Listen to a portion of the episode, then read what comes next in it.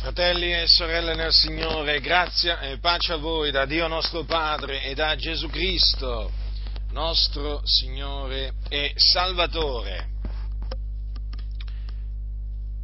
Mi trovo costretto a eh, tornare a confutare l'eresia una volta salvati, sempre salvati. Come diceva l'Apostolo Paolo, l'amore di Cristo ci costringe. Ci troviamo costretti, sì, perché di tanto in tanto salta fuori sempre qualcuno che si mette a eh, professare questa eresia e allora noi, con l'aiuto di Dio, torniamo a confutarla, sempre con l'aiuto di Dio perché senza il suo aiuto non possiamo assolutamente fare alcunché. E dunque questa mia predicazione ha come obiettivo dichiarato la distruzione di questa eresia che è stata soprannominata una volta salvati sempre salvati perché sostiene che una volta che una persona è stata salvata mediante la fede nel Signore Gesù Cristo, perché Dio gli ha dato di credere nel Signore Gesù Cristo, è impossibile che non perseveri fino alla fine. Cioè costoro sostengono che un vero credente non può smettere di credere, ma per forza di cose crederà fino alla fine. Ecco perché appunto questa eh, dottrina è stata soprannominata una volta salvati sempre salvati o una volta in grazia sempre in grazia. È una delle eresie più pericolose che esistano in mezzo alla Chiesa e che il diavolo con la sua astuzia è riuscito a introdurre. È un'eresia che nel corso dei secoli ha illuso tanti e li ha condotti alla rovina, perché questa eresia porta inevitabilmente il credente ad adagiarsi e a fare spazio al peccato, perché tanto il Signore lo salverà comunque. E di fatti non sorprende affatto che le chiese che sostengono questa eresia, per esempio chiese riformate, presbiteriane, chiese valdesi, perché i valdesi hanno accettato la riforma così come era stata promulgata da Calvino, e quindi hanno, hanno accettato l'insegnamento eretico di Calvino una volta salvati, sempre salvati. Queste chiese, basta considerare queste chiese come si sono ridotte. È chiaro, io non è che voglio dire che tutti i valdesi, tutti i presbiteriani, tutti i riformati si sono abbandonati al peccato, hanno smesso di credere, no, non sto dicendo questo, però in linea generale, in linea generale sì, queste chiese si sono proprio abbandonate al peccato. Oramai in queste chiese il peccato è come se non esistesse più, voi considerate solamente questo.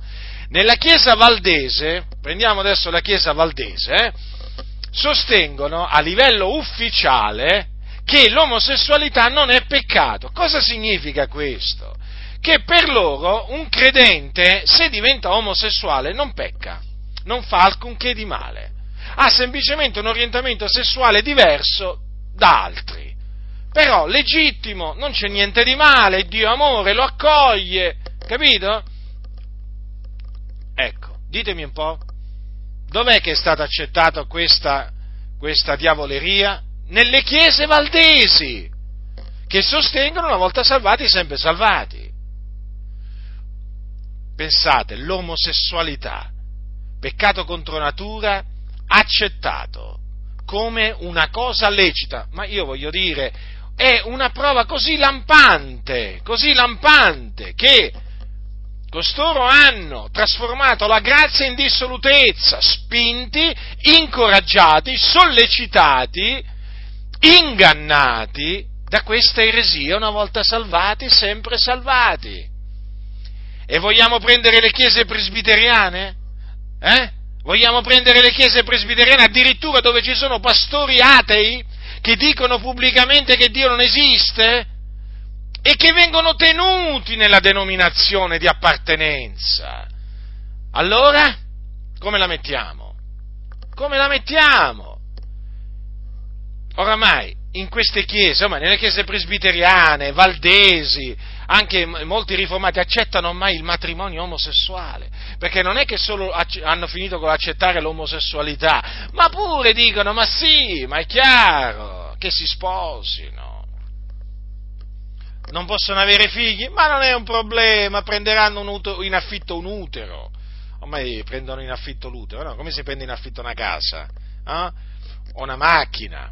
Ecco, alcuni adesso prendono in affitto l'utero, certo, esistono pure coloro, ci sono donne che danno in affitto il loro utero e loro naturalmente danno questo, eh, diciamo questo loro utero in affitto anche a delle coppie omosessuali, che, dato che non possono, appunto, non sono uomo-donna, no, le coppie omosessuali, ma sono uomo-uomo, donna-donna, allora c'è bisogno, per quanto riguarda, per quanto riguarda eh, le coppie, eh, diciamo, eh, uomo-uomo, c'è bisogno che qualche donna presti il suo utero. Ecco, e questo viene accettato come, come, se niente, come, se niente, fosse. In quali chiese? Certo, mica solo in quelle che sostengono una volta salvati, eh, diciamo sempre, eh, sempre salvati, però naturalmente questo fa capire come si sono ridotte queste chiese, eh? come si sono ridotte. Fratelli nel Signore, beh certo, Dio amore, Dio ti accoglie così come sei, eh? Non importa quello che tu, quello come, come tu ti comporti, alla fine il Signore ti salverà. Perché poi questa, do, questa dottrina alla fine eh, fa credere questo, fa credere questo. Certo, certo che chi l'ha promulgata non è che voleva incitare eh, i credenti al peccato, eh? lo so, lo so che Calvino quando introdusse questa eresia, certo lui la, la, considerava una dottrina sana, non è che lui aveva come obiettivo quello di, eh, di incitare i cristiani eh, a, a, commettere peccati, no, questo chiaramente eh, bisogna, bisogna, dire che non, è, eh, non era questo il suo, il suo obiettivo, però sta di fatto che una falsa dottrina, una falsa dottrina produce sempre dei danni, dei danni, c'è poco da fare. Se una falsa dottrina produce dei danni, quindi illude, inganna e questa dottrina comunque sia ingannato. Peraltro voglio ricordare ai calvinisti eh, che Calvino faceva ammazzare gli eretici, eh, perché tanto lui diceva una volta salvato sempre salvato, beh lì è evidente no? che si trattava di un peccato. Eh? E lui riteneva che potesse pure far ammazzare gli eretici Calvino. Ed è passato alla storia Calvino, ed è passato alla storia con una pagina infame della sua, della sua storia, in tutte le biografie di Calvino si legge che lui fece condannare a morte un eretico, un uomo che negava la Trinità e lui, nella sua spietatezza, ma vorrei dire anche nella sua ignoranza e stoltezza, mi riferisco a Calvino, appoggiò e il suo, diciamo, appoggio fu determinante la condanna a morte di un uomo. Perché? Perché dissentiva a livello dottrinale da Calvino o comunque dalla Chiesa, dalla Chiesa riformata. Quindi questo per farvi capire anche chi era questo riformatore che tanti oggi esaltano, celebrano, cercando di nascondere questa scelleratezza di cui lui si rese colpevole, la morte appunto di questo, di questo uomo. Peraltro, peraltro, le orme di Calvino sono state seguite da un altro noto calvinista, celebrato, esaltato, magnificato qui in Italia, da Diodati, Giovanni Diodati, sì, proprio lui, il traduttore della Bibbia che porta il suo nome, buona traduzione, non me la sto mica prendendo con la traduzione, eh? Col suo lavoro di traduttore, anche se bisogna dire che Diodati fece degli errori nel tradurre la Bibbia, ma se Dio vorrà un giorno parleremo anche di questi suoi errori che naturalmente vengono abilmente e disonestamente nascosti da quelli che esaltano la Bibbia di Odati come se fosse la Bibbia perfetta, tradotta eh, fedelmente al 100% senza alcun errore, eh, a differenza della riveduta. Naturalmente i disonesti esistono. Eh, coloro che sostengono questo in merito alla Bibbia Diodati nascondono gli errori compiuti da Diodati. Comunque, stavi, stavo dicendo che le orme scellerate di Calvino furono seguite da Diodati, anche lui strenuo calvinista, e anche lui, eh, e anche lui sentenziò, o meglio, concorse alla condanna a morte di diverse persone. Sì, è storia. È storia. La storia non è un'opinione, la storia è fatta di fatti, eventi. E quindi loro ritenevano di avere il diritto di togliere dalla faccia della terra degli esseri umani. Perché? Perché dissentivano dottrinalmente o perché sostenevano delle eresie. Non stiamo mica dicendo che gli eretici non erano eretici e se negavano la Trinità, certo, non stiamo mica dicendo che coloro che negano la Trinità non sono, non sono eretici, però da qui a sentenziare la morte degli eretici o a prendere gli eretici, darli in mano al braccio secolare eh, per farli sterminare dalla faccia della terra dicendo che questi non hanno il diritto più di vivere sulla faccia della terra perché negano la Trinità o perché negano, eh, o perché diciamo, negano qualche altra dottrina biblica, beh, mi pare che ce ne, ce ne corra tanto. Ebbene, questi calvinisti, una volta salvati, sempre salvati, si resero colpevoli di queste scelleratezze, scelleratezze. Peraltro ricordo che Calvino e Diodati erano cessazionisti, eh? non lo dimenticate questo, fratelli nel Signore. Non lo dimenticate, cessazionisti, quindi le lingue erano cessate, Dio aveva cessato di dare, di, di dare i doni spirituali ai suoi. Beh, guardate, fatevi un quadro, eh, un quadro chiaro di costoro. Mettiamo in risalto queste, cose storte e perverse che fecero e dissero costoro, ve ne ho citate solo alcune però, eh? Allora, queste chiese oggi che sostengono una volta salvati sempre salvati, essendosi abbandonate al peccato, alla dissolutezza, sono la vergogna dell'Evangelo, la vergogna. Ah, poi dimenticavo, beh, en passant, diciamo anche questo, sostenevano il battesimo dei bambini, che nella Bibbia non esiste, pensate voi. Pensate, il battesimo dei bambini, il pedobattesimo, sostenevano sia Calvino che Diodati. Eh? Ma dove c'è nella Bibbia il battesimo dei bambini? Ma dove c'è nella Bibbia il battesimo dei bambini? Ma Gesù non ha forse detto chi avrà creduto e sarà stato battezzato sarà salvato? Eh? allora bisogna battezzare solamente quelli che hanno creduto. E che fanno i calvinisti?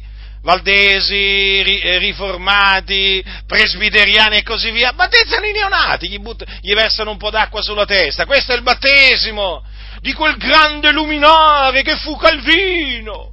Eh, ma che cos'è questa crociata contro il grande riformatore Calvino? Crociata? No, non è una crociata è semplicemente uno smascheramento delle falsità che ha insegnato Calvino e che ancora oggi milioni di persone accettano in tutto il mondo e noi non possiamo accettare eh, queste falsità, queste nefandezze. In mezzo alla Chiesa dell'Iddio vivente deve regnare la giustizia, la santità, la verità, non la falsità, l'ingiustizia, la scelleratezza. Eh? Il battesimo dei bambini e poi ci vengono, ci vengono, a fare, che cosa ci vengono a fare? I maestri, vengono a fare i maestri, ci vogliono, vogliono venire a maestrarci sulla perseveranza dei santi, ma sì, proprio, proprio loro ci vengono ad ammaestrare sulla perseveranza dei santi, proprio loro che non hanno capito niente del battesimo, eh? proprio loro che non hanno capito niente della santità di Dio, proprio loro, sì, proprio loro. Eh, proprio loro. Vergogna! Ravvedetevi e convertitevi, ipocriti! Allora, questa diciamo è l'introduzione, giusto un po' per, per spiegare a grandi linee chi sono, chi erano coloro che hanno insegnato eh, questa eresia, come si sono comportati e, e come tuttora si comportano coloro eh, che seguono le orme di Calvino. Sì, sì, battezzano i bambini. Se potessero ci ammazzerebbero. Ma veramente? Qualcuno dirà, ma qui c'è allora da aver paura di costoro? Beh, sì.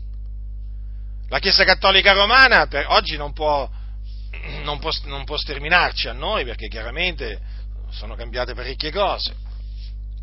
Ma eh, io voglio ricordarvi, voglio ricordarvi che in base alla dottrina calvinista gli eretici andavano tolti di mezzo, eh? ma non dall'assemblea, proprio dalla faccia della terra. E Guardate, lo voglio dire a tutti coloro che mi ascoltano, noi, se Calvino fosse in vita, allora mettiamola così, mettiamola così, siamo a Ginevra,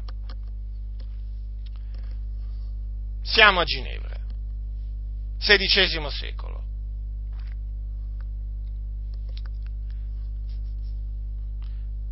c'è questo predicatore che si chiama Giacinto Butindaro, che predica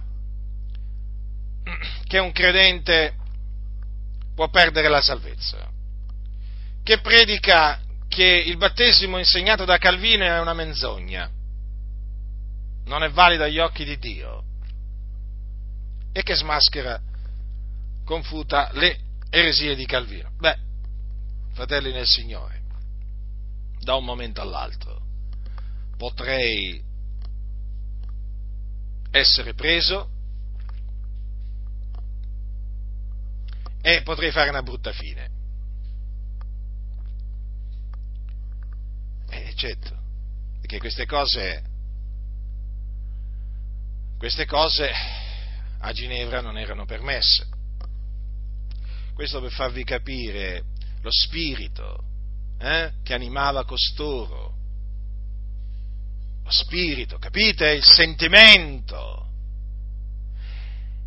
Peraltro, questo sentimento cattivo, disonesto, noi lo avvertiamo in coloro che ancora oggi, non in tutti devo dire, però in, in una buona parte lo avvertiamo, questo sentimento cattivo nei nostri confronti.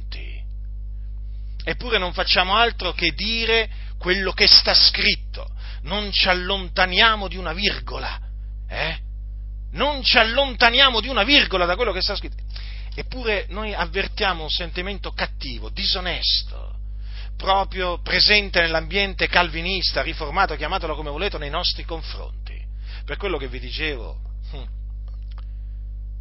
se noi fossimo vissuti nel XVI secolo in uno di questi paesi, in una di queste nazioni o città dove, diciamo, comandavano, dove c'erano governanti calvinisti, noi rischiavamo, ma rischiavamo veramente, eh? C'erano, c'erano delle pene sicuramente che ci infliggevano.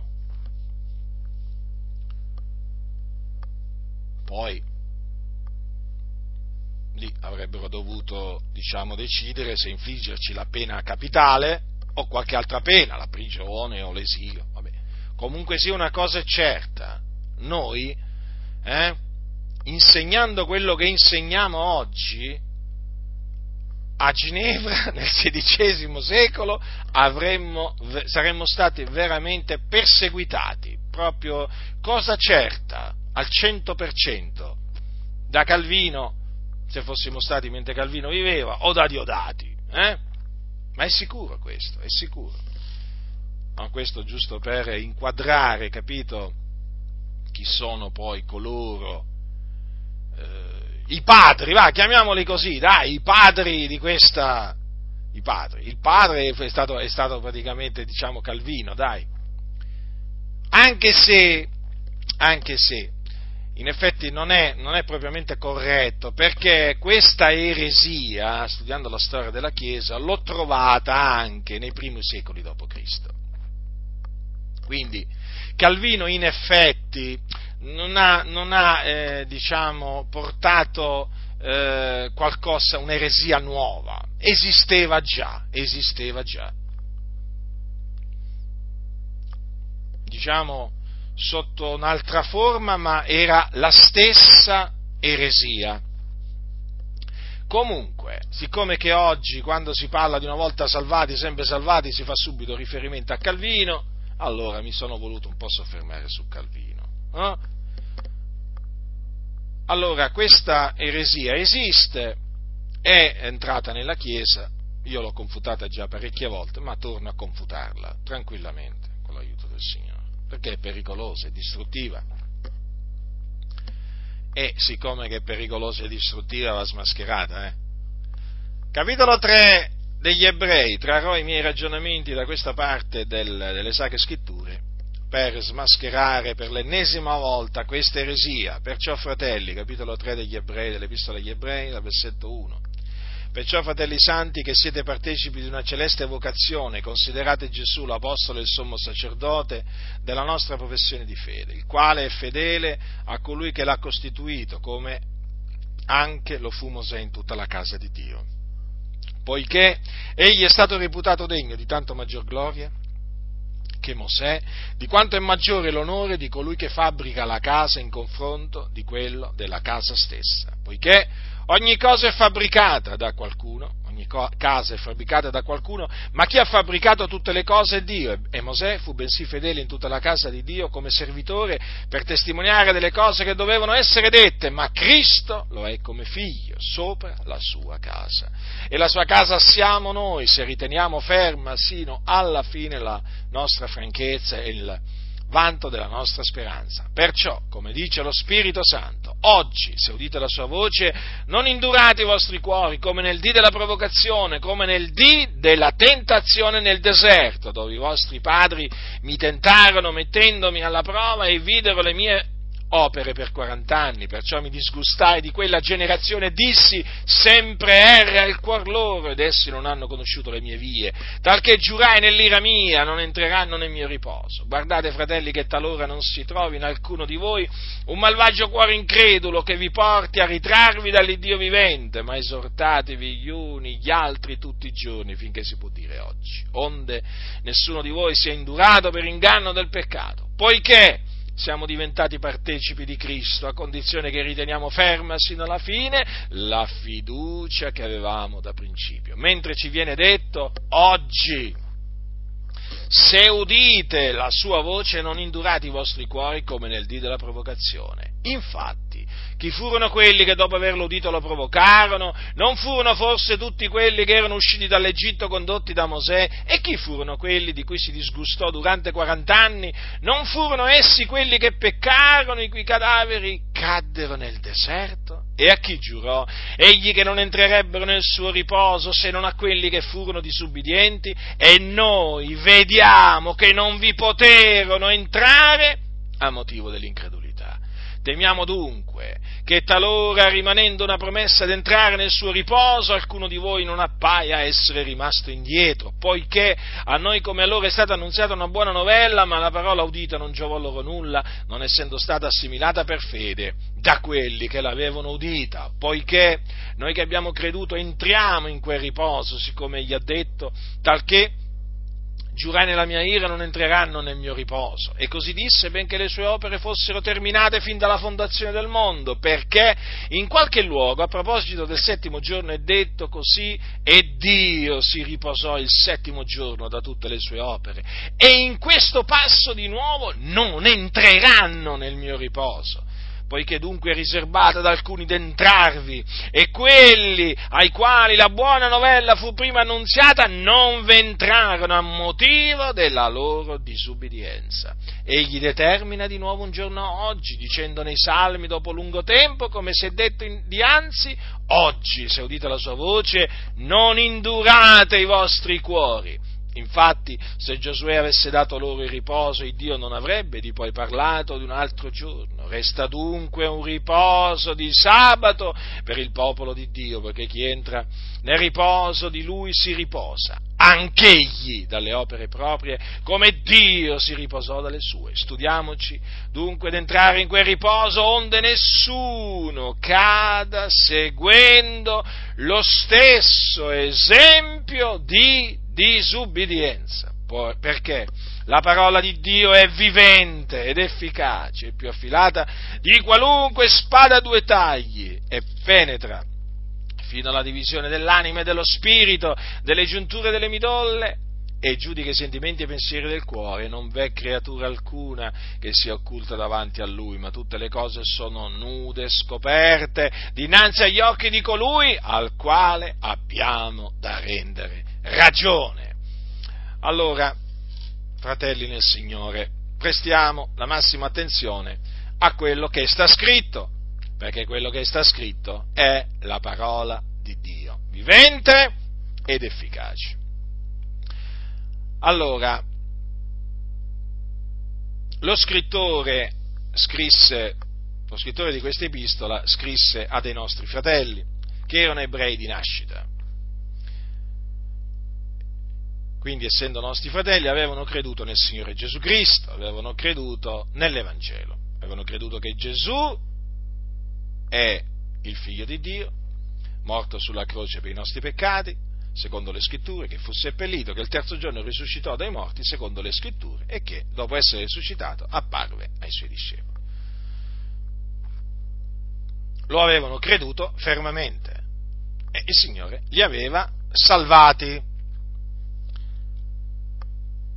Ma ad un certo punto furono tentati di tornare al giudaismo, cioè di tornare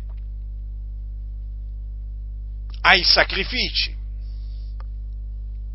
espiatori che venivano off- offerti secondo la legge di Mosè. Sacrifici espiatori che erano un'ombra del sacrificio di Cristo e quindi, e quindi sacrifici espiatori che non potevano cancellare, togliere i peccati. Perché? Perché il sangue di tori di becchi non può togliere i peccati.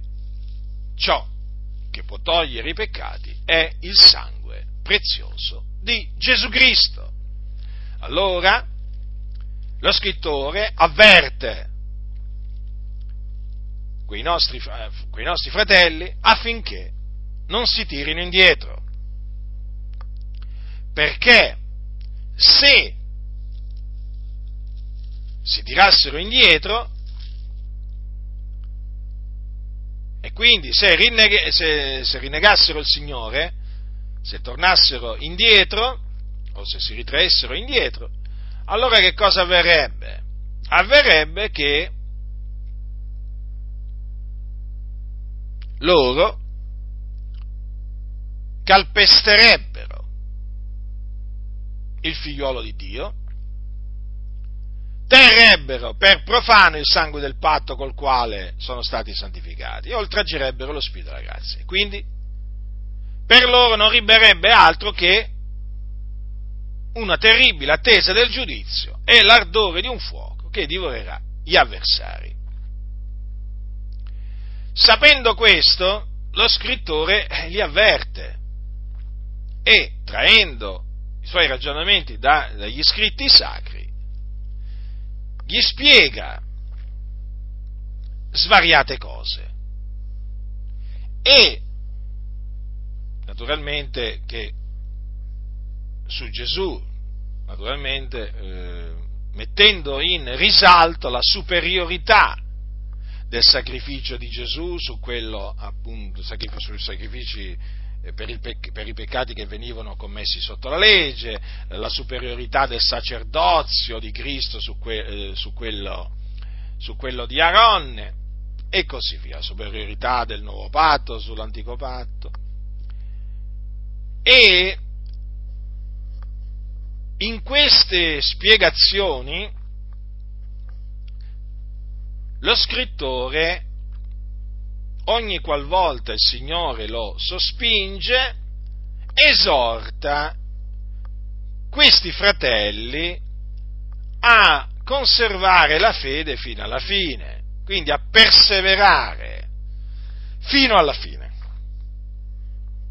E in questi due capitoli come abbiamo potuto vedere, per avvertirli sulla terribile fine che faranno se faranno spazio all'incredulità, ecco che gli parla, gli ricorda quello che avvenne agli israeliti dopo essere usciti dall'Egitto, dopo una schiavitù secolare. Ma andiamo per ordine. Quindi lo scrittore sta illustrando a quei nostri fratelli che Cristo è superiore a Mosè. E gli dice, tra le altre cose, Mosè fu bensì fedele in tutta la casa di Dio come servitore per testimoniare delle cose che dovevano essere dette, ma Cristo lo è come figlio sopra la sua casa. Quindi c'è una netta superiorità di Gesù Cristo, perché egli è il figlio di Dio e, ed egli è sopra la casa di Dio. E la casa di Dio siamo noi. Siamo noi.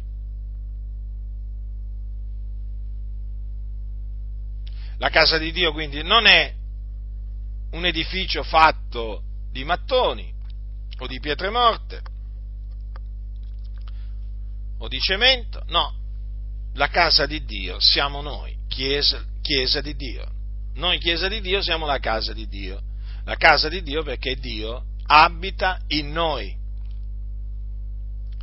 Eh sì, molti questo lo hanno dimenticato. Ma noi glielo ricordiamo.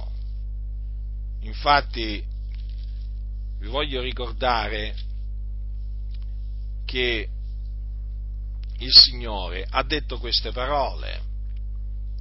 Dice, Paolo dice ai santi di Corinto, noi siamo il Tempio dell'Iddio vivente, come disse Dio, io abiterò in mezzo a loro. Vedete? Dio abita in mezzo a noi, fratelli nel Signore. Dio abita in noi, quindi siamo la sua casa. Ma c'è un se. Infatti dice lo scrittore, la sua casa siamo noi, Guardate bene che questo, che questo, discorso eh, non è che vale solamente per, eh, perché qualcuno potrebbe dire, vabbè, ma questa epistola è stata scritta agli ebrei di nascita che avevano creduto nel Signore Gesù, mica siamo noi ebrei di nascita. Sì, noi siamo gentili di nascita, però che, che significa? Le esortazioni sono valide anche per noi, sapete? Allora la sua casa siamo noi se riteniamo ferma sino alla fine la nostra franchezza e il vanto della nostra speranza. Qui già c'è una condizione, fratelli, una condizione che pone il Signore, eh? qui non è che siamo noi a dire queste cose, no? Questo è il Signore che parla. Allora lo ripeto, la sua casa siamo noi se riteniamo ferma sino alla fine la nostra franchezza e il vanto della nostra speranza. Quindi, per continuare ad essere la casa di Dio, noi dobbiamo ritenere ferma sino alla fine la nostra franchezza e il vanto della nostra speranza. Quindi c'è una condizione che Dio ha dettato e noi non possiamo voltarci dall'altra parte e fare finta che queste cose non ci siano scritte. Queste cose sono scritte e noi dobbiamo attenerci ad esse. Dopo aver detto queste parole, lo scrittore dice, perciò, ecco, notate questo perciò, e questo è fondamentale, perché quello che adesso lui dice si collega strettamente a quello che ha appena finito di dire, cioè proprio in virtù del fatto che noi siamo la casa di Dio, se riteniamo ferma sino alla fine la nostra franchezza e il vanto della nostra speranza, come dice lo Spirito Santo, oggi se udite la sua voce non indurate i vostri cuori. Capite, fratelli nel Signore? Cioè, proprio per questa ragione, proprio in virtù di questa condizione che il Signore ha dettato, noi se udiamo oggi la sua voce non dobbiamo indurare i nostri cuori. Non dobbiamo indurare i nostri cuori come fecero gli israeliti nel deserto, che il Dio biasimò appunto perché indurarono i loro cuori e Dio si disgustò di quella generazione e disse sempre erra il cuor loro ed essi non hanno conosciuto le mie vie, talché giurai nell'ira mia, non entreranno. Allora, comprendete, fratelli nel Signore, quale fu la reazione di Dio all'induramento del cuore che si produsse in quegli israeliti ribelli? Dio si disgustò di loro, cioè il Dio si disgustò, smise di prendere piacere in quelli che lui aveva tirato fuori con mano potente dall'Egitto, perché essi indurarono i loro cuori, lo provocarono. Lo provocarono ad ira, lo provocarono a gelosia e Dio si disgustò di loro. Vedete poi le parole dure che ebbe il Signore nei loro confronti? Sempre erra il cuor loro, ed essi non hanno conosciuto le mie vie, talché giurai nell'ira mia, non entreranno nel mio riposo. La sentenza di Dio nei confronti, coloro, nei confronti di coloro che dopo aver udito la voce di Dio, indurarono E allora, traendo spunto su quello che è scritto nei Salmi, perché queste parole sono tratte dai Salmi, dal libro dei Salmi, ecco che lo scrittore ci dice, guardate fratelli, che talora non si trovi in alcuno di voi un malvagio cuore incredulo, che vi porti a ritrarvi dall'Iddio vivente ma perché prende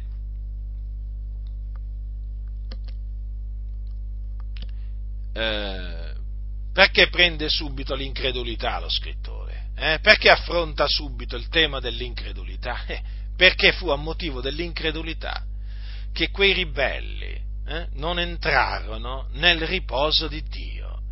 Allora lo scrittore di questa epistola, ben sapendo che l'incredulità di, di, di quegli israeliti gli impedì di entrare nel riposo di Dio, allora mette in guardia i santi in Cristo Gesù infatti li ha chiamati fratelli santi, li mette in guardia dal trarsi, dal ritrarsi dall'Iddio vivente.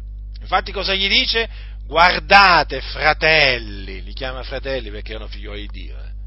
questi mica erano increduli, che talora non si trovi in alcuno di voi, di voi un malvagio cuore incredulo. Ecco come lo chiama un cuore incredulo, malvagio. Perché malvagio? Perché chiaramente porta la persona a ritirarsi dall'Iddio vivente, quindi a tirarsi indietro. Giusto vivrà per fede se si tira indietro l'anima mia. Non lo gradisce. Infatti, il Dio smise di gradire quegli ebrei che si trassero indietro, eh? che, non, che, che smisero di credere in Lui. Si disgustò di loro. Allora, Invece cosa dobbiamo fare? Esortarci gli uni gli altri tutti i giorni. I giorni, finché si può dire oggi. Quindi l'esortazione deve essere reciproca. Io esorto te, tu esorti me. affinché nessuno di noi sia indurato per inganno del peccato. Notate che quanto sia efficace l'esortazione reciproca, cioè l'esortazione quotidiana reciproca tra i santi, vedete, impedisce l'induramento del cuore per inganno del peccato. Eh sì, perché se no non avrebbe detto così lo scrittore. Lo ripeto cosa dice, Esort, ma esortatevi gli uni gli altri tutti i giorni finché si può dire oggi, onde nessuno di voi sia indurato per inganno del peccato, cioè onde significa affinché. Vedete quindi l'importanza dell'esortazione reciproca. Dobbiamo esortarci a carità, a buone opere, dobbiamo esortarci gli uni gli altri a perseverare nella fede, a combattere il buon combattimento, a procacciare la santità, la giustizia, la pietà. Ecco, dobbiamo esortarci gli uni gli altri tutti i giorni finché si può dire oggi, per evitare che, per evitare di indurarci per inganno del peccato, ecco, per inganno del peccato. L'induramento, l'induramento viene prodotto da un inganno che procede dal peccato, perché il peccato inganna. Allora, nel momento in cui uno si lascia ingannare dal peccato, si indurisce, si indurisce. Il peccato si inganna. Ve lo confermo tramite un, un passaggio, eh, un versetto scritto nell'epistola di Paolo ai santi di Roma, quando lui dice, dice così, eh, il peccato, colta l'occasione per mezzo del comandamento, mi trasse in inganno e per mezzo d'esso mi uccise. Notate, eh? Notate? Notate la, la, diciamo, la potenza del peccato. Allora, il peccato quindi inganna e tramite questo inganno che esso produce, il cuore si indura Ecco perché dobbiamo esortarci gli uni gli altri. A molti gli dà fastidio quando li esorti, ma non hanno capito che è per il loro bene. Eh? Non hanno ancora capito che è per il loro bene. Ma leggete, anzi, come leggete? Cosa sta scritto? Allora se io vi esorto, lo faccio per il vostro bene, onde nessuno di voi sia indurato per inganno del peccato.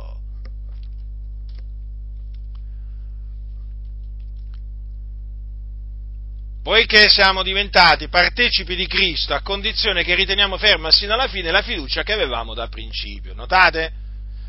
Allora noi siamo diventati partecipi di Cristo, o resi partecipi di Cristo, perché siamo in Cristo, Cristo dimora in noi, speranza della gloria. Ecco perché siamo il corpo di Cristo. Le nostre membra sono membra di Cristo. Allora noi siamo stati resi partecipi di Cristo. Quindi siamo, adesso siamo partecipi di Cristo, ma anche qui c'è una condizione che Dio ha dettato affinché rimaniamo partecipi di Cristo. Cioè, in altre parole, noi un giorno siamo diventati tralci della vite, e la vite sappiamo che è Gesù Cristo. Fratelli, ma per rimanere tralci, o meglio, per rimanere nella vita, dobbiamo fare che cosa? Fare voglia, fa, dobbiamo fare quello che vogliamo noi? No, dobbiamo fare quello che vuole il Signore. Cosa vuole il Signore? Che noi dimoriamo in Cristo. Allora, se dimoriamo in Cristo, Cristo dimorerà in noi e noi rimarremo in Lui, capite? Quindi siamo diventati partecipi di Cristo a condizione che riteniamo ferma sino alla fine la fiducia che avevamo da principio. Avete notato, avete notato che anche qui viene detto, viene diciamo, eh, dettata una condizione, la, viene detto se riteniamo ferma sino alla fine la, la nostra franchezza e il vanto della nostra speranza, oh, ve l'ho letto poco fa, e qui a condizione che riteniamo ferma sino alla fine la fiducia che avevamo da principio a condizione che diciamo, si può diciamo, tradurre con se riteniamo ferma sino alla fine la fiducia che avevamo da principio. Allora, e anche qui notate, notate, si parla di dover ritenere qualche cosa fino alla fine. Vedete le espressioni fino alla fine, sino alla fine. Allora qui lo scrittore si sofferma sul ritenere la fiducia che avevamo da principio. Quando noi abbiamo creduto, abbiamo infatti riposto la nostra fiducia nel Signore Gesù Cristo, il Salvatore, il Signore, colui che è morto sulla croce per i nostri peccati e il terzo giorno è risuscitato dai morti a cagione della nostra giustificazione. Sempre ricordarci eh, di chi è Gesù, di cosa ha fatto Gesù, per noi. La nostra fiducia l'abbiamo riposta in Lui, questo per la grazia di Dio, perché Dio ci ha dato di credere in Lui, ci ha dato veramente di riporre la nostra fiducia in colui che è l'alfa e l'omega, il principio e la fine. Dio benedetto in eterno, il sommo sacerdote, secondo l'ordine di Melchisedec colui che siede alla destra di Dio. Gesù, fratelli, è seduto, mentre io adesso sto parlando, Gesù è seduto alla destra di Dio ed intercede per noi. Capite? Capite in chi noi abbiamo riposto la nostra fiducia? In colui che adesso è alla destra della maestà, nei luoghi altissimi. Eh? Gesù ascese in cielo dopo essere apparso eh, diciamo, ai suoi discepoli fu assunto in cielo. E dove è stato assunto? Alla destra dell'Iddio Altissimo. E là è, e là è. Se il Signore aprisse davanti a noi i cieli e ci facesse vedere il cielo e ci facesse vedere eh, il trono di Dio, noi vedremmo Gesù alla destra del trono. Vi ricordate Stefano? Poco prima, poco prima, che fosse lapidato e quindi poco prima che si addormentasse in Cristo, c'è scritto che lui ebbe una visione disse, ecco io vedo i cieli aperti e il figliolo dell'uomo in piedi alla destra di Dio. Ecco dov'è il figliuolo di Dio. Alla destra di Dio. In lui noi abbiamo riposto la nostra fiducia. Al principio al principio noi in Lui abbiamo riposto la nostra fiducia. Colui che era, che è, che viene con le nuvole e ogni occhio lo vedrà. Allora, la fiducia che abbiamo, che abbiamo riposto in Lui sin da principio, la dobbiamo ritenere ferma sino alla fine, Quindi dobbiamo perseverare nella fede, fino alla fine, nella fede nel figliuolo di Dio. Eh? Sapete cosa ha detto l'Apostolo Paolo a proposito di perseverare eh, ai Colossesi, capitolo 1, dal versetto 21? Ora, e voi che già eravate estranei e nemici della vostra mente, nelle vostre opere malvagie, ora il Dio vi ha riconciliati nel corpo della carne di Lui per mezzo della morte d'esso, per farvi comparire davanti a sé, santi e immacolati irreprensibili, seppur perseverate nella fede, fondati e saldi, e non essendo smossi dalla speranza dell'Evangelo che avete udito, che fu predicato in tutta la creazione sotto il cielo. Allora, vedete anche qui, seppur perseverate nella fede, quindi per comparire davanti a Dio, santi, immacolati e irreprensibili, dobbiamo perseverare nella fede, fondati e saldi, fratelli nel Signore. Eh? Non dobbiamo gettare via la nostra fede, non dobbiamo gettare via la nostra speranza, la nostra franchezza. Attenzione, queste sono cose importanti. Eh? Ecco, a questo punto lo scrittore ci spiega che cosa avverrebbe se noi facessimo spazio all'incredulità. Cioè, se noi smettessimo di credere nel figliuolo di Dio. Eh sì, e lui prende appunto l'esempio degli israeliti che dopo essere usciti dal, dall'Egitto inizialmente credettero e poi non credettero nel Signore. Allora il Signore giurò nella, sua ira, non entreranno nel mio riposo. E infatti non vi potevano entrare a motivo dell'incredulità. Ora, incredulità, a motivo dell'incredulità. Allora, gli ebrei, quando, quando uscirono quando uscirono dall'Egitto, anzi, ancora prima che uscissero, dall'Egitto per mano di Mosè e Aronne, credettero.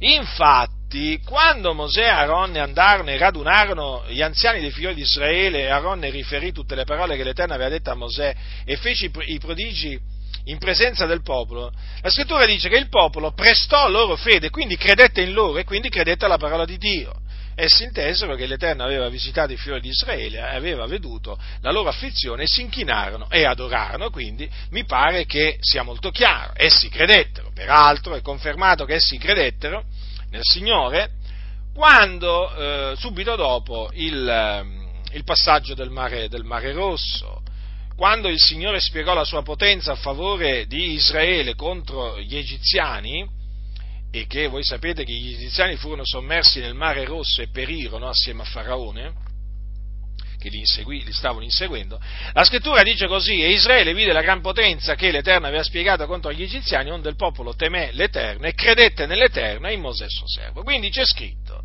che il popolo temette l'Eterno e credette nell'Eterno. Qui non ci venite a dire adesso voi calvinisti, eh? non ci venite a dire che non credettero veramente, eh? perché veramente siamo stanchi, siamo stufi, siamo nauseati veramente di sentire sempre questa menzogna, eh? quando c'è scritto che, quando c'è scritto di qualcuno che credette e poi dopo a un certo punto non ha creduto più, ecco, non aveva veramente creduto, ecco, quindi fate Dio bugiardo, eh? Fate Dio bugiardo, ma i bugiardi siete voi, siete voi che mentite contro la verità, perché Dio dice la verità, il popolo credette nell'Eterno, come anche quelli che si sono tirati indietro e che un giorno avevano creduto nel Signore Gesù Cristo, se c'è scritto che credono per un tempo e poi quando viene la prova si traggono indietro, significa che hanno creduto inizialmente, non è che significa che non avevano veramente creduto, altrimenti ci sarebbe stato scritto non credettero veramente non avevano creduto veramente, no, invece lì c'è scritto credono per un tempo. Allora, qui c'è scritto che il popolo teme l'Eterno e credette nell'Eterno e noi ci crediamo, eh? che, che ne dicono i calvinisti. Eh? non gli piace sentire parlare in questa maniera i calvinisti, si turano le orecchie loro, eh? Si turano le orecchie. Ma io sono convinto che loro si turano pure gli occhi quando leggono la Bibbia, perché ci sono certi passi che, che, quando gli capitano sotto gli occhi, secondo me, gli fanno andare il sangue al cervello, perché questi proprio sono indurati proprio per inganno del peccato. Ma è proprio, è proprio così, guarda, è proprio così, c'è poco da fare. Io l'ho, l'ho notato tante volte, ormai quando uno poi fa spazio fa spazio all'incredulità nella parola del Signore e poi succede proprio questo. Nasce anche un, un, disprezzo verso la parola di Dio e quindi verso Dio. Eh certo, è così, è così. Che, che ne dicono costoro? Eh? Poi lo vediamo dalla loro condotta. Poi lo vediamo dalla loro condotta, come sono veramente indurati per inganno del peccato. Perché poi, poi, è, poi è così, eh? Poi è così, il peccato li lusinga, il peccato li lusinga e loro si indurano eh? E loro si indurano, certo, eh sì, è proprio così. Andando contro il Signore, poi, contro la sua parola, perché chi va contro la parola di Dio va contro Dio. Poi cosa succede? Eh, succede che loro si indurano. Infatti avete notato quando si parla con loro, no? C'è una durezza, una durezza d'animo, una spietatezza, un sentimento veramente avvers- avversario, contrario brutto, veramente brutto. Allora, il popolo credette, vedete che c'è scritto che credette, però avete notato che c'è scritto che il Signore giurò che non entrerebbero nel suo, nel suo riposo. A chi? A quelli che furono disubbidienti, quindi che non ubbidirono alla sua parola perché non credettero alla sua parola. Difatti, difatti che cosa eh, quando, quando, il popolo, quando il popolo eh, si rese colpevole appunto di questo peccato, il, perché il popolo sapete che dopo che Mosè mandò eh, i dodici esploratori a esplorare il paese di Canaan, questi tornarono, dieci di loro screditarono, eh, screditarono proprio, è così proprio, screditarono il, il paese davanti ai figlioli di Israele e eh, il paese che avevano esplorato e il, paese, il, il popolo si mise a eh, contendere con Mosè, a mormorare contro Mosè, contro Dio, insomma a parlare contro Dio. E nonostante, nonostante furono esortati a non temere, perché Dio era con loro e che avrebbero naturalmente, sarebbero riusciti a conquistare il paese nonostante la presenza dei giganti, ebbene il popolo si ribellò e non credette alla parola di Dio. No, non ci credette, non ci credette. Infatti il Signore poi, addirittura quando eh, la, la, la, raunanza parlò di lapidare Mosè, Mosè ed Aaron, c'è scritto che la gloria dell'Eterno apparve sulla tenda di convegno a, tutti i figli di Israele. E l'Eterno disse a Mosè, fino a quando mi disprezzerà questo popolo e fino a quando non avranno fede in me, dopo tutti i miracoli che ho fatto in mezzo a loro. Vedete, pensate che il Signore era così indignato che lo voleva sterminare con la peste, lo voleva proprio distruggere, annientare quel popolo e poi avrebbe fatto di, di Mosè una nazione più grande e più potente del popolo però Mosè intercedette e il Signore, nella sua grande benignità, nella sua grande misericordia, eh, non distrusse il popolo, però punì il popolo, eh, punì il popolo facendolo vagare nel deserto per 40 anni. Perché? Perché non aveva creduto. Fece proprio, proprio i, i, cadaveri, i cadaveri proprio li, caddero morti proprio nel deserto, eh, proprio perché il Signore giurò proprio che non li avrebbe fatti entrare, non li avrebbe fatti entrare nella terra promessa. E eh, Mosè poi dirà queste parole, dirà, dirà queste parole, eh, dice così, eh, io vi dissi non vi sgomentate, questo è preso dal, dal libro del Deuteronomio, e non abbiate paura di loro, L'Eterno, il Dio, l'Iddio vostro, che va davanti a voi, combatterà egli stesso per voi, come ha fatto tante volte sotto gli occhi vostri in Egitto e nel deserto, dove hai veduto come l'Eterno, il tuo Dio, ti ha portato come un uomo porta il suo figliolo per tutto il cammino che avete fatto finché siete arrivati a questo luogo. Nonostante questo, non aveste fiducia nell'Eterno, nell'Iddio vostro che andava innanzi a voi nel cammino per cercarvi un luogo da piantare le tende, di, no, di, notte nel fuoco per mostrarvi la via per la quale dovevate andare e di giorno nella nuvola. Allora notate cosa ha detto, cosa dice la scrittura? Nonostante questo non aveste fiducia nell'Eterno, nell'Iddio vostro. Allora, avevano avuto fiducia là, sia in, in, mentre erano ancora in Egitto che poi, dopo che il Signore aveva diviso il Mare Rosso, avevano avuto fiducia nel Signore. Da principio avevano avuto fiducia, ma non ritennero quella fiducia nel Signore. Vedete? A un certo punto, ecco che non credettero nel Signore e gli costò cara. Gli costò cara l'incredulità in Dio e costa sempre cara, molto cara l'incredulità in Dio.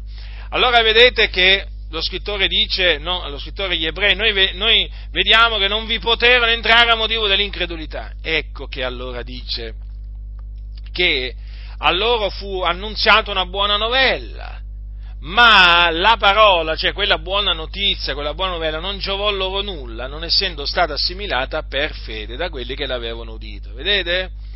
Non credettero a quella parola, a quella buona parola. E quindi quella, paro- quella buona parola praticamente risultò essere eh, inutile per loro, non gli giovò nulla. Vedete, fratelli del Signore, l'Evangelo è la buona novella e, ed è potenza di Dio per la salvezza di ognuno che crede. Ora, noi siamo stati salvati mediante l'Evangelo e siamo salvati mediante l'Evangelo, ma se noi smettiamo di credere nell'Evangelo, il Vangelo non, non, non ci gioverà a niente. Non ci gioverà a niente, cioè non ci potrà salvare, capite? Perché? Eh, perché? Perché l'Evangelo è potenza di Dio per la salvezza di ognuno che crede. Se un giorno uno ha creduto nell'Evangelo, il Signore lo ha salvato mediante l'Evangelo, ma se uno smette di credere nell'Evangelo, a un certo punto cosa succede? L'Evangelo lo può ancora salvare? No! L'Evangelo non gli gioverà a niente, non gli gioverà a niente. Questo è quello che dice praticamente in altri termini lo scrittore. La parola udita non giovò loro nulla, non essendo stata assimilata per fede da quelli che l'avevano udita. Allora, se noi, se noi, se noi eh, rigettiamo la fiducia che avevamo da principio, cioè se noi gettiamo via la fede nel figliolo di Dio o nel Vangelo, fate voi, c'è che ci gioverà? L'Evangelo non ci gioverà a nulla, fratelli, non ci gioverà a nulla. Allora noi dobbiamo ritenere l'Evangelo come lo abbiamo accettato al principio. E dobbiamo quindi continuare a credere nell'Evangelo, perché qui quando noi diciamo che dobbiamo perseverare nella fede, ma che cosa vuole dire la Sacra Scrittura? Che dobbiamo perseverare a credere che Gesù è il Cristo, il figliolo di Dio, che è morto sulla croce per i nostri peccati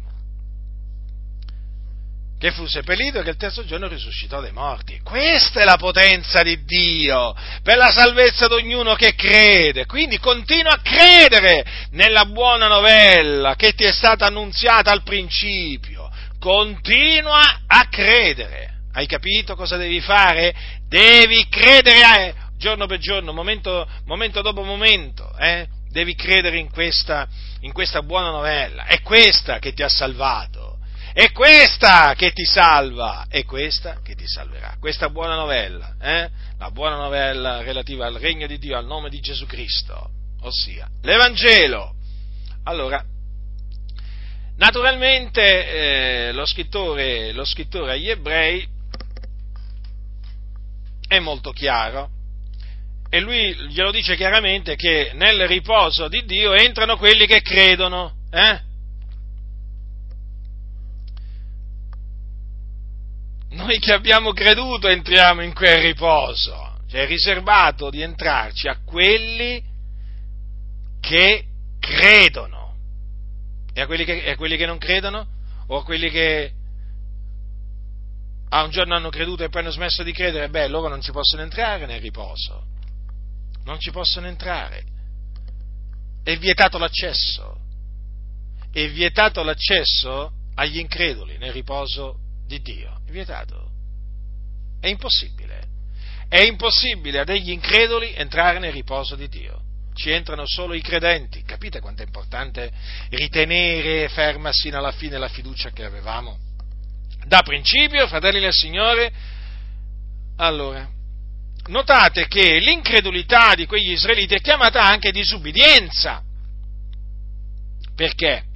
C'è scritto, eh, capitolo 3, versetto 19, no, noi vediamo non vi poterono entrare a motivo dell'incredulità. Poi, capitolo 4, versetto 6, non v'entrarono a motivo della loro disubbidienza. Perché? Perché, fratelli, avere fede in Dio è un comandamento. Eh sì, eh sì, è un comandamento, come anche credere nel figliolo di Dio, Abbiate fede in Dio e abbiate fede anche in me.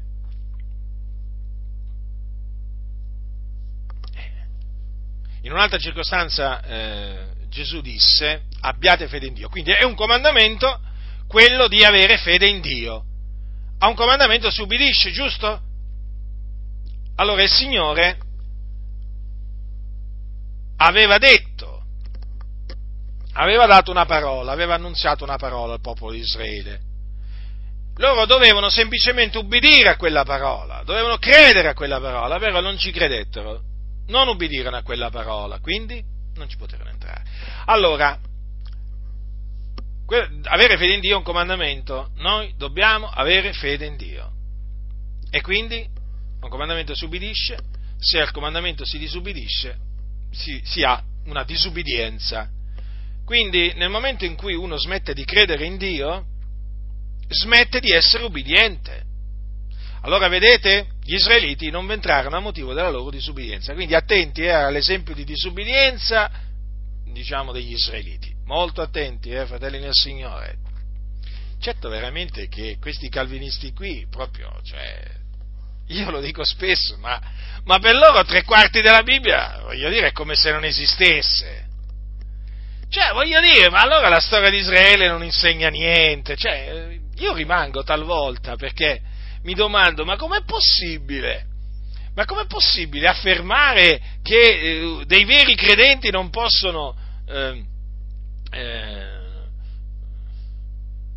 non possono perdere la salvezza, non possono smettere di credere, quando ci sono degli esempi così eclatanti, così chiari nella Bibbia. Ma io dico, ma veramente, ma questa, ma chi l'ha scritta l'epistola agli ebrei? Mica l'ho scritta io.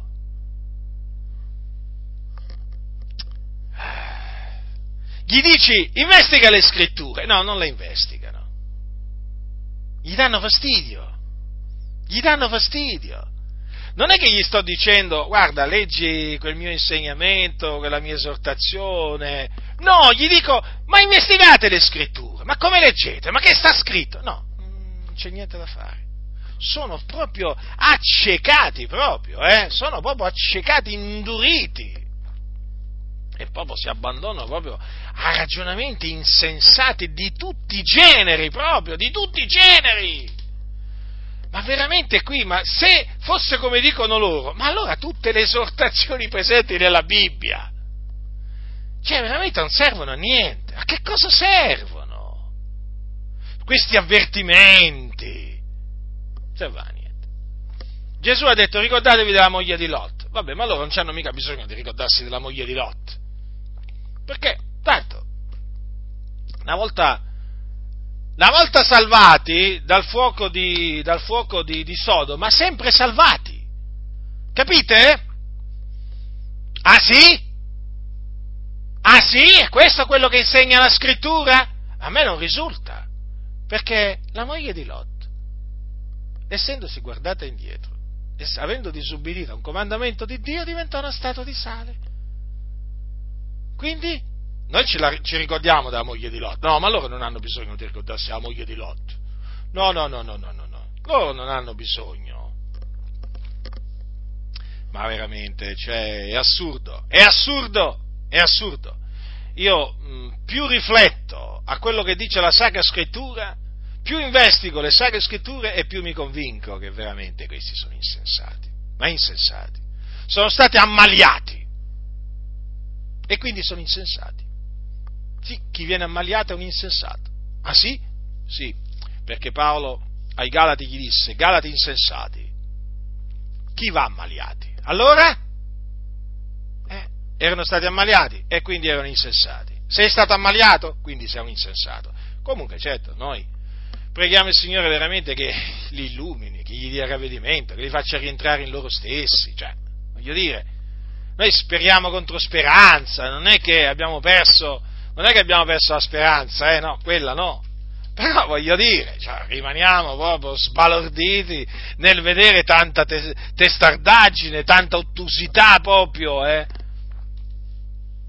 vi stavo dicendo, ma qui veramente, se dovessimo credere una volta salvati, sempre salvati, qua guardate, guardate che non c'è più bisogno nemmeno di aprire la Bibbia, eh, ve lo dico chiaramente, non c'è più bisogno di predicare, non c'è più bisogno di sgolarsi, non c'è più bisogno di gridare ai quattro venti, eh, alla, chie- alla Chiesa, non c'è più bisogno di scongiurare i santi, a vivere per Cristo, a santificarsi, a combattere, a ritenere ferma fino alla fine la fede, non c'è più bisogno di di tutto questo, tanto una volta salvati, sempre salvati. E infatti notate sempre, notate sempre le prediche di costoro, eh? si basano sempre alla fin fine sulla certezza della salvezza, mai sulla possibilità di scadere dalla grazia. E eh, non esiste. Eh, scusate, se non esiste, tu che vai a, di che cosa vai a predicare? Di qualcosa che non può succedere. Capite? Cioè, veramente è tutto un, c'è tutto un effetto domino. Perché io ti scongiuro e ti dico di fare una cosa, di non fare una certa cosa, perché so che se tu eh, disubbidisci ci saranno delle conseguenze. Ecco, e io ci credo fermamente, io ci credo fermamente, ma questi, no, questi qua, nessuno le rapirà dalla mia mano, le conoscete le loro predicazioni? Che vi devo fare la lista, vi devo fare la lista di tutti i passi che loro prendono, che peraltro prendiamo pure noi, eh. Semmai sono loro che non prendono i passi che noi citiamo, a noi i passi che loro citano li prendiamo tutti, eh. Ci predichiamo, li usiamo per esortare, per, per incoraggiare. Il Padre mio che me l'ha dato è più grande di tutti, nessuno può rapirle di mano al Padre. E chi l'ha mai negato questo? Le mie pecore ascoltano la mia voce, io le conosco, ed esse mi seguono, io do loro la vita eterna e non periranno mai, e nessuno le rapirà dalla mia mano. Ma certamente, amen, così è scritto, così crediamo, così predichiamo, mica ci vergogniamo noi, eh? Non ci vergogniamo di niente di quello che sta scritto. Ma voglio dire, ma volete anche prendere gli altri passi? E mica esistono solo questi. Ma mica esistono solo questi di passi eh, do, dobbiamo prendere i filippesi e prendiamo pure filippesi. Abbiamo, la, abbiamo, come diceva l'Apostolo Paolo, dice così, avendo fiducia in questo, che colui che ha cominciato in voi un'opera buona, la condurrà a compimento fino al giorno di Cristo Gesù. Amen, predichiamo pure questo e vi predico pure anche su, su Primo Corinzi quando dice l'Apostolo Paolo, il quale, cioè Gesù, vi confermerà sino alla fine onde siate irreprensibili nel giorno del nostro Signore Gesù Cristo. Amen, così sia. Noi ci crediamo fermamente, ma volete parlare pure di quello eh, che c'è scritto agli ebrei? Eh? E, e, non solo agli ebrei, eh? non solo agli ebrei, ci sono altre esortazioni. Allora vi stavo dicendo, vi stavo dicendo, è chiaro che nel momento in cui uno non crede che una certa cosa possa accadere, ma non, è stimolato a, eh, diciamo, parlare di quella, di quella cosa, capite? Ma per niente, ma per niente. Cioè, perché mi devo, mi, mi devo, sprecare il fiato a parlare di una cosa che non può succedere? Facciamo un esempio. Ma perché io mi devo mettere a, eh, eh, a mettere in guardia i fratelli dal peccato che mena a morte? Eh? Ma perché? Non lo possono commettere. E allora? mi, metto a, mi, metto a, metterli in guardia dal peccato che mena a morte. Eh no, eh, se non può succedere che loro com- possano commettere questo peccato. Mm. Capite? Perché li devo mettere in guardia i fratelli se non possono eh, cadere? Cioè, voglio dire, che senso ha? Eh, non è che gli posso andare a dire, eh, eh, per esempio, come è scritto agli ebrei, no? se cadono, qui, qui, naturalmente per caduta si intende il peccato che mena a morte, se cadono eh, è impossibile rinnovarli da capo a ravvedimento perché crocifiggono di nuovo per conto loro il figlio di Dio e lo espongono in fame. E perché gli devo andare a dire se cadono, se non possono cadere? Capite? Perché gli devo andare a dire, come faceva l'Apostolo Paolo ai santi, se lo rinnegheremo anche egli ci rinnegherà, quando noi non lo possiamo rinnegare, nessuno lo può rinnegare al Signore, nessuno dei suoi, nessuno di quelli che ha creduto in Lui lo, lo, lo può rinnegare. Ma fatemi capire, ma perché devo andargli a dire queste cose se non possono accadere? Beh, infatti parlano così questi qua praticamente. No, ma questo non può accadere. Eh, allora non ne parlano. Ma no, ma nemmeno quest'altra cosa può accadere. E non parlano nemmeno di quello. Eh, ve l'ho detto, tre quarti della Bibbia da eliminare. Eh, capite? Ma allora come mai? Come mai ne parlavano gli apostoli? Come mai gli apostoli dicevano, se, l'apostolo Paolo diceva se lo rinnegheremo anche egli ci rinnegherà? Eh? Come mai l'Apostolo Paolo diceva, diceva ai santi di Roma, eh? diceva ai santi di Roma, gli ha detto queste parole, gli ha detto, vedi dunque la benignità, la severità di Dio, la severità verso quelli che sono caduti, ma verso te la benignità di Dio se tu, seppur tu perseveri nella sua benignità, altrimenti anche tu sarai reciso. Ma perché mai gli ha detto questo Paolo? Eh? proprio perché credeva che se, questi, se i credenti non perseveravano nella, nella, benignità di Dio sarebbero stati recisi, eh, troncati dall'ulivo domestico nel quale erano stati innestati contro natura. E allora, no, è questi qua, eh, che bisogno c'è di, di, non c'è bisogno di dire queste cose qui, una volta che sei nell'ulivo domestico, sempre nell'ulivo domestico. Non c'è possibilità di, di essere troncati, no, no, no, no, nella maniera più, più, più, più assoluta. Mm? Eppure l'Apostolo Paolo ha detto, dice così, non ti insuperbire, ma temi, perché se Dio non ha risparmiato i rami naturali, non risparmierà neppure te. Ma a chi sono rivolte queste parole Mm? Allora è evidente che l'Apostolo Paolo, se parlava in questi termini, parlava perché? Perché sapeva che esisteva per un credente la possibilità di essere reciso di scadere dalla grazia, di perdere la salvezza. Esiste, esisteva, certo.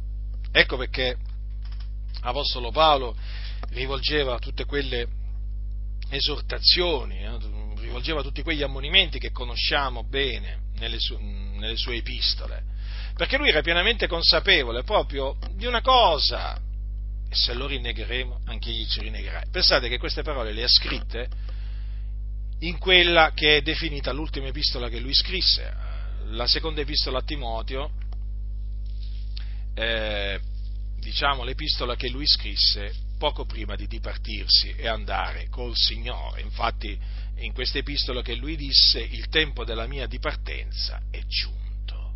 Capite? E allora faremo bene fino alla fine a dire, come l'Apostolo Paolo, se lo rinnegheremo anche egli ci rinnegherà.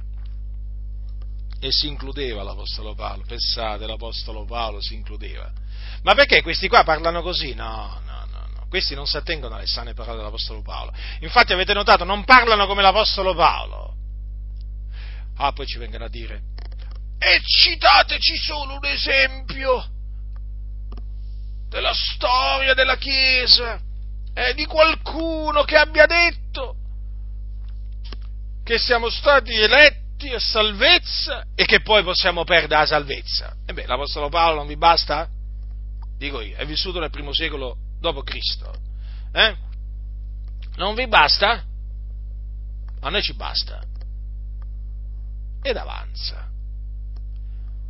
Siamo in compagnia, in buona compagnia, eh? a differenza vostra che siete in cattiva compagnia. Voi siete in cattiva compagnia, sì, perché voi siete assieme a Calvino a Diodati, eh beh, bisogna dire le cose come stanno, eh beh, non le definirei belle compagnie, eh? Noi siamo in compagnia di Paolo, una buona compagnia devo dire, eh? Infatti siamo sempre con le sue epistole.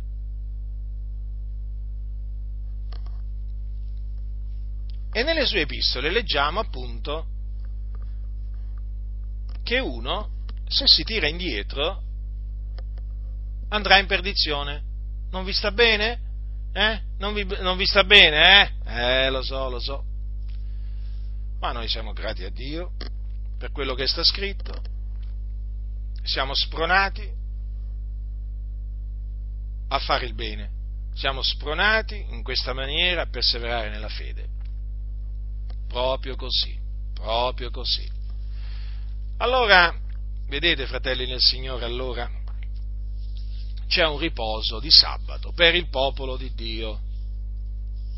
E chi entra in quel riposo, nel riposo di Dio, si riposa anch'egli dalle opere proprie, come Dio si riposò dalle sue. Vi ricordate infatti che Dio si riposò il settimo giorno, da tutte le sue opere. Dunque, essendo che esiste questo riposo, e che in questo riposo entrano coloro che credono, noi ci dobbiamo studiare d'entrare in questo riposo. In questo riposo quindi si entra solamente mantenendo la fede fino alla fine. In altre parole, nel riposo di Dio entrano coloro che muoiono nel Signore. Che muoiono, mi piace un'espressione che viene usata dallo scrittore agli ebrei, in fede morirono tutti costoro. Lì stava parlando naturalmente di eh, Abramo, Noè e così via. Allora, in fede morirono tutti costoro. Ecco, coloro che muoiono in fede, nella fede nel figliuolo di Dio, e quindi che servono la fede in Cristo fino alla fine, entrano nel riposo di Dio. E si riposano appunto dalle loro fatiche. Allora ci dobbiamo studiare di mantenere, serbare la fede fino alla fine per entrare in quel riposo. Onde nessuno cada seguendo lo stesso esempio di disubbidienza. Ecco, vedete? L'esempio di disubbidienza degli israeliti non lo dobbiamo seguire. Non lo dobbiamo seguire. Allora, seguiamo l'esempio di ubbidienza dell'Apostolo Paolo. Ecco anche di Stefano, perché fu un esempio di ubbidienza, Stefano, vedete, fino alla fine. Asserbato per... Siamo certi di costoro, eh? che furono ubbidienti fino alla fine, credettero fino alla fine. Ecco, seguiamo il loro esempio. Ma non seguiamo l'esempio degli israeliti nel deserto, eh? che non entrarono nel riposo di Dio a motivo della loro incredulità, della loro disubbidienza. Vedete dunque, fratelli nel Signore, alla luce di tutto ciò, come si può affermare che un credente non può scadere dalla grazia? Che non esiste la possibilità che un credente smetta di credere e vada in perdizione?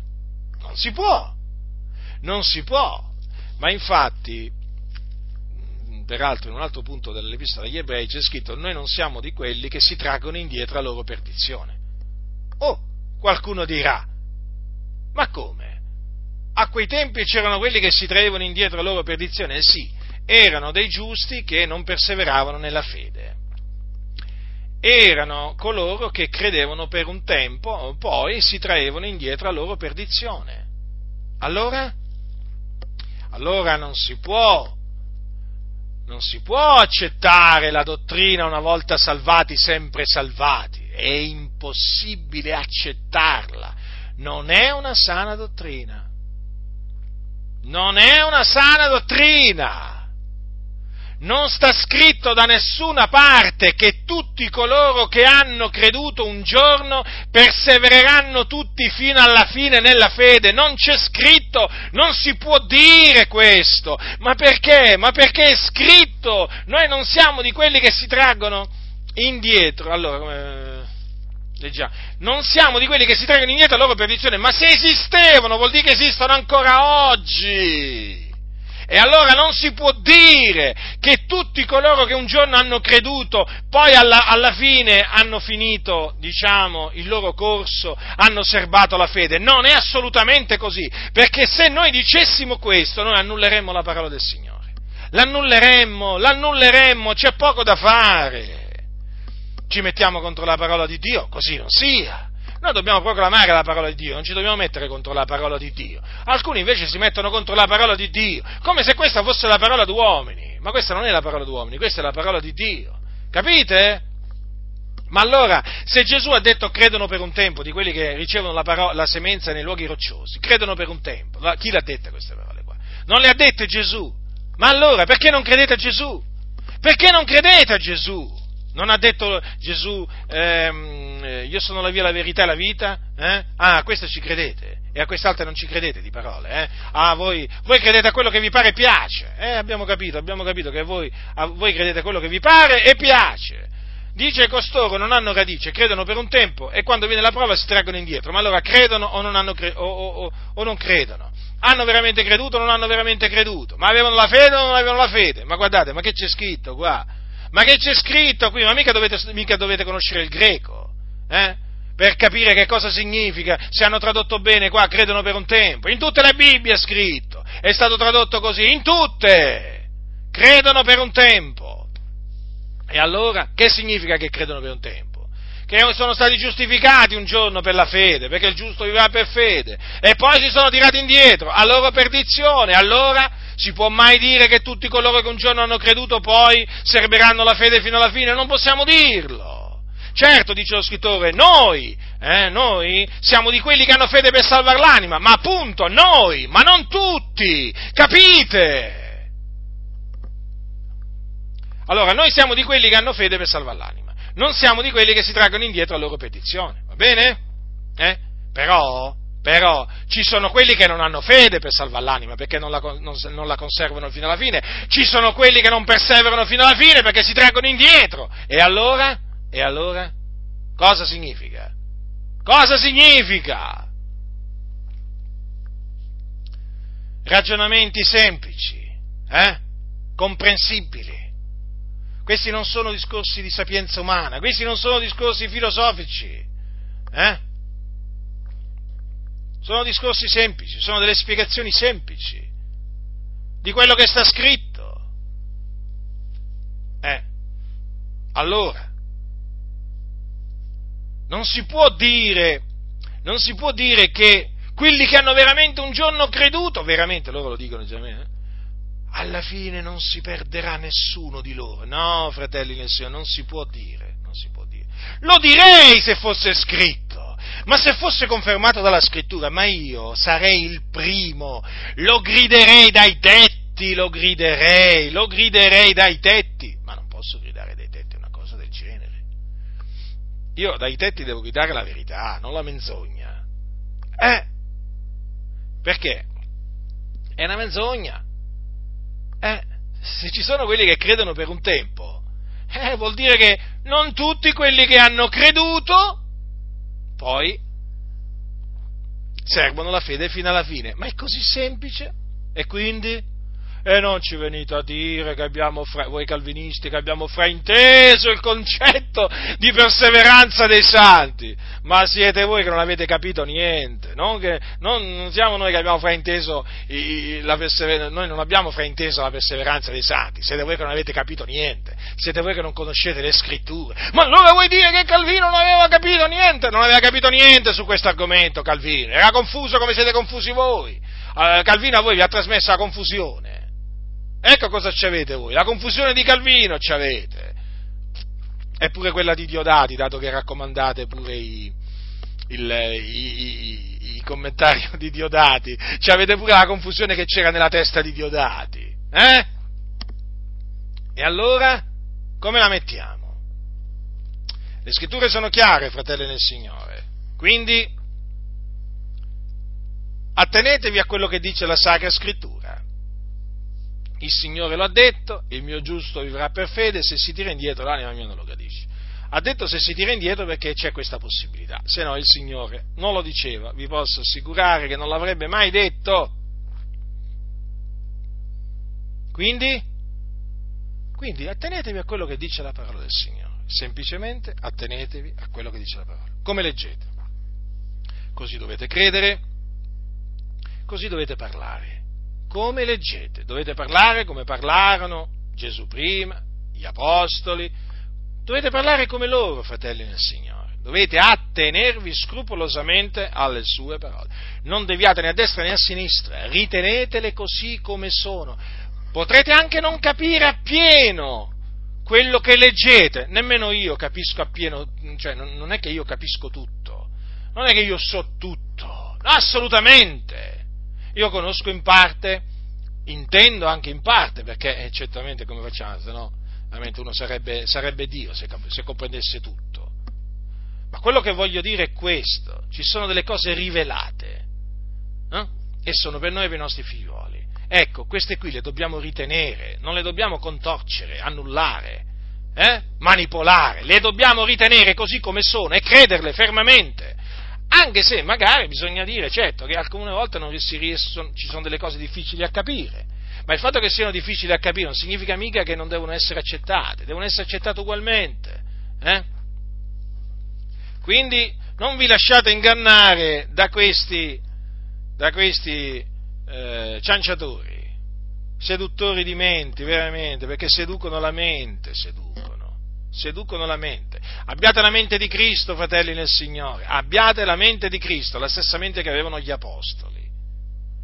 Non non, non, permettete a questi vani ragionamenti che, che loro fanno di, di, penetrare in voi, sono distruttivi, sono distruttivi, portano alla rovina, portano alla rovina, ve lo posso assicurare. Quindi rigettate l'eresia, l'eresia denominata una volta salvati, sempre salvati, rigettatela, smascheratela, non abbiate pietà della menzogna abbiate pietà di quelli che propagano la menzogna, eh? pietà mista timore, però non abbiate pietà della menzogna, una menzogna che ha fatto dei danni terribili nel corso, nel corso dei secoli, eh? questa menzogna una volta salvati sempre salvati. Vi ricordo, basta che va affacciate un po', per modo di dire, no? E guardate un po' come si sono ridotti i riformati, i presbiteriani e, e i valdesi, guardateli, guardate, studiateli, studiateli e poi vi renderete conto, vi renderete conto di che cosa sono diventati. E certo, sollecitati da questa eresia, si sono adagiati tutti, hanno fatto spazio veramente alla dissolutezza, al peccato, al disordine, alla disubbidienza, alla stoltezza, a tutto, a tutto. Quindi, fratelli nel Signore, come dice come dice lo scrittore agli ebrei, dice così, studiamoci d'entrare in quel riposo onde nessuno cada seguendo lo stesso esempio di disubbidienza, che veramente il Signore ci dia la grazia eh, di arrivare fino alla fine e quindi di morire nel Signore, eh? perché come dice la scrittura, beati i morti che da ora innanzi muoiono nel Signore, sì dice lo Spirito, essendo che si riposano dalle loro fatiche, poiché le loro opere li seguono. Questo è il nostro desiderio, questo è il nostro desiderio, arrivare fino alla fine, eh? con la fiducia che avevamo da principio. Sì, questo è il nostro desiderio e noi vogliamo veramente quindi perseverare, perseverare nella fede, per poter entrare nel regno celeste del nostro Signore Gesù Cristo. Studiamoci dunque, entrare in quel riposo, onde nessuno cada seguendo lo stesso esempio di disubbidienza ricordatevi di questo cattivo esempio che hanno dato gli israeliti, chiamato esempio di disubbidienza. Ricordatevi di quell'esempio e siate presi dal timore di Dio. Non seguite le orme di quegli israeliti increduli, eh, che diventarono increduli. Seguite le orme di Paolo, che ritenne fino alla fine la fiducia che aveva da principio, come anche le orme di Stefano, anche lui che ritenne la fiducia fino alla fine, la fiducia che aveva da principio. La grazia del Signore nostro Gesù Cristo sia con tutti coloro che lo amano con purità incorrotta.